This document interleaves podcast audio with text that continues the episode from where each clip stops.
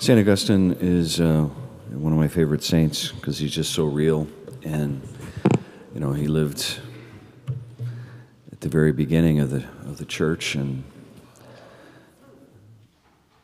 fifth century. And he was uh, a searcher. I mean, as a young man, as a teenager, as a young adult, he, he struggled uh, to, to figure out what, what God was even. And he was like, where do I look? What, what is life all about? He had these deep desires of his heart, but he couldn't quite figure out where to, where to, where to live out those desires. And so he looked at a lot of places and he uh, tried his weird religions and, you know, he uh, immersed himself in, in the world and uh, trying to find, you know, meaning of his life and money, sex, power, all this. He fathered a child out of wedlock.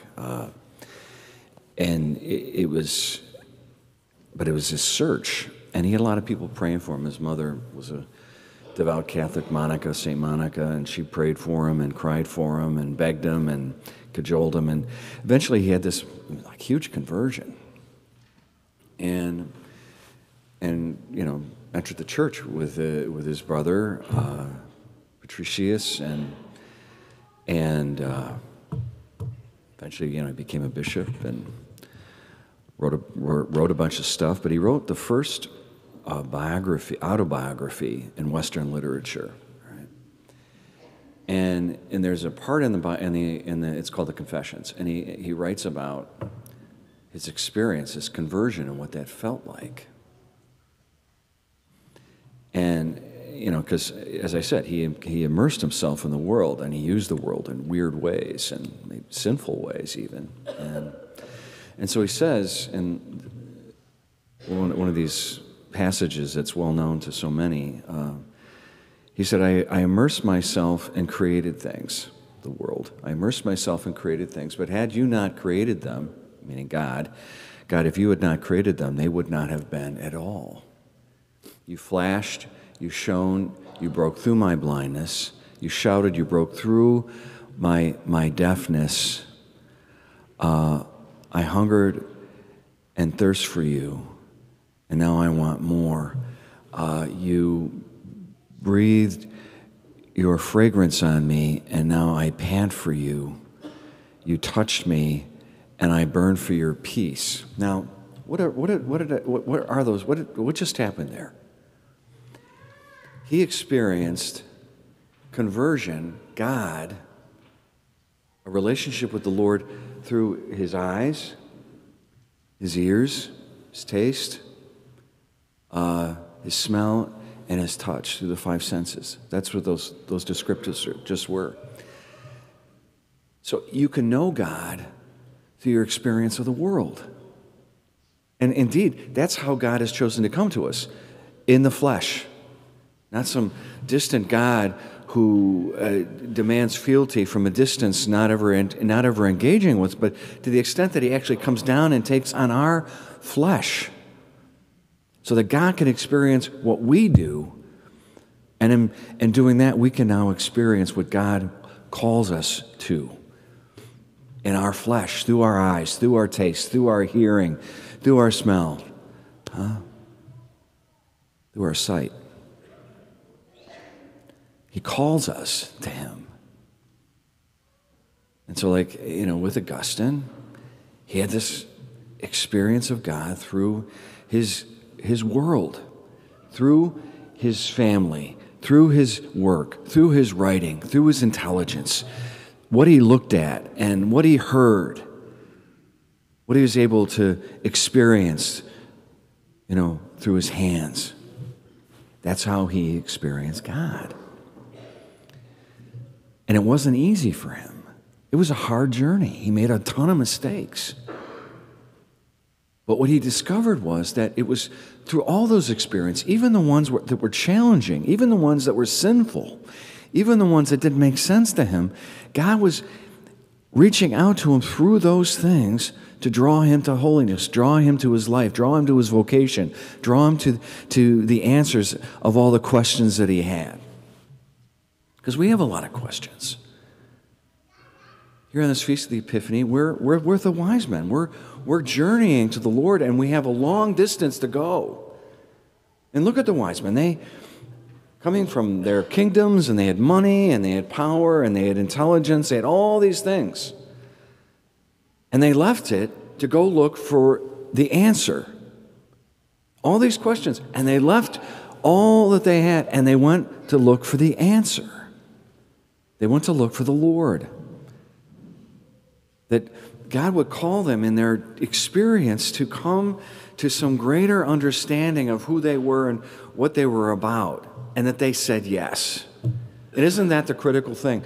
Aren't we with the wise men journeying to the Lord today? But we have to, we have to actually say yes to that and say, Lord, yes, I have a lot of questions. But it's through the experiences of my life that I'm going to come to the answer. But I have to, I have to say yes to that. I can't just sit, sit back and wait for you to, to, to make it all happen for me. I have to engage the world through the world to get to you. I have to go through, through, through everything that I have. See, look at this. I, we talk about questions. What are your questions? And we have questions about, you know, what am I going to do with my life? What should I study in college? Why did this person break up with me? Why do I look the way I do? How, why don't I have as much money as somebody else? Why am I struggling in my job? Why do my kids act this way? Why do my parents act this way? You know, what, what do you want me to do with my life? Why is faith so hard? Why, you know, why don't my kids go to church? You know, did I do something wrong? Or why did this person die? Why did this marriage fail? Why, you know, who am I going to marry? We have questions, and they're all good ones. But it's through the questions that the Lord is going to reveal himself to you. But you can't just wait for that to happen. You have to engage it and work at it. Here's an example. Uh, we just recently, this last Wednesday, we had uh, two college kids uh, join us on Wednesday night for a kind of a roundtable discussion. Uh, and we invited everybody to come, and these two kids were there. Uh, uh, Max is from Purdue, and he's a senior, and he's uh, an uh, aerospace engineering student studying. And, and there was Claire, and she's a junior uh, at Notre Dame, or at St. Mary's in Notre Dame. She's studying marketing. What was the point of the conversation? Why do we invite them? Because they're both trying to live out their faith. And, and is there a more interesting environment to, to, to work at faith in college? Right? With all the things that go on in that, in that environment. All the, you know, you're studying and you've got friends and you've got freedom and you've got the, the culture and you've got the crazy propaganda that some of these colleges are going after. I mean, it's a, it's a wild thing. So I was like, what? This has got to be a great conversation. Well, Claire, uh, St. Mary's Notre Dame, uh, had this great story. She, you know, she uh, St. Mary, I don't know if you heard it in the news, but St. Mary's in Notre Dame, it's an all girls school. So all the people that signed up for that and paid tuition for that were signing up because they wanted to go to an all girls school. And St. Mary's kind of uh, decided this year that they were going to uh, open up enrollment to um, men who identify as women. And, and so uh, Claire is like, well, here I am trying to live my faith. I'm trying to be a woman uh, that's learning and trying to discover her power as a, as a Christian uh, woman.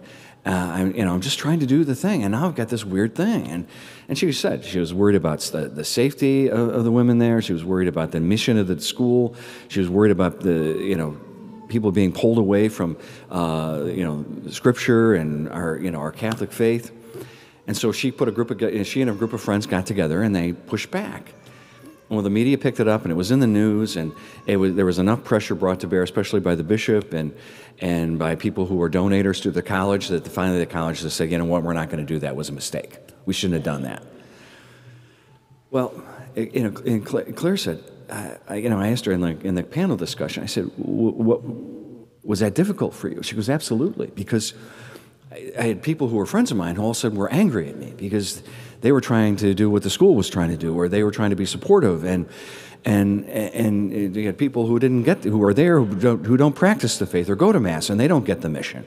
She goes, I had a lot of people angry at me. Even people in the administration were upset with me, and teachers who wouldn't speak to me. Um, and this is a Catholic college, a Catholic all girls school. And she goes, That was extremely hard to the extent that I wondered if I should even come back and you know, finish there and go someplace else. But then she realized, you know what? It's through these difficult experiences that my faith is growing, that I am discovering my power as a Catholic woman. And she goes, It was, it was, a, it was a, uh, like liberating. Through the difficult experience, the struggles she went through, she discovered uh, a pathway to a deeper practice, knowledge, and love of her Catholic faith. Isn't that what we were just talking about? Isn't that what Augustine went through? Isn't that what the wise men are seeking? To, to go through the experiences of their life and use the things the, that the Lord has given them to come to a deeper understanding of what the Lord has for them. The wise men were Zoroastrians, they were pagans, they were Persians. And yet, here they are, leaving everything behind to seek the answer to the questions. We all have questions. We just, I just went through them. But there's only one answer, and it's Jesus.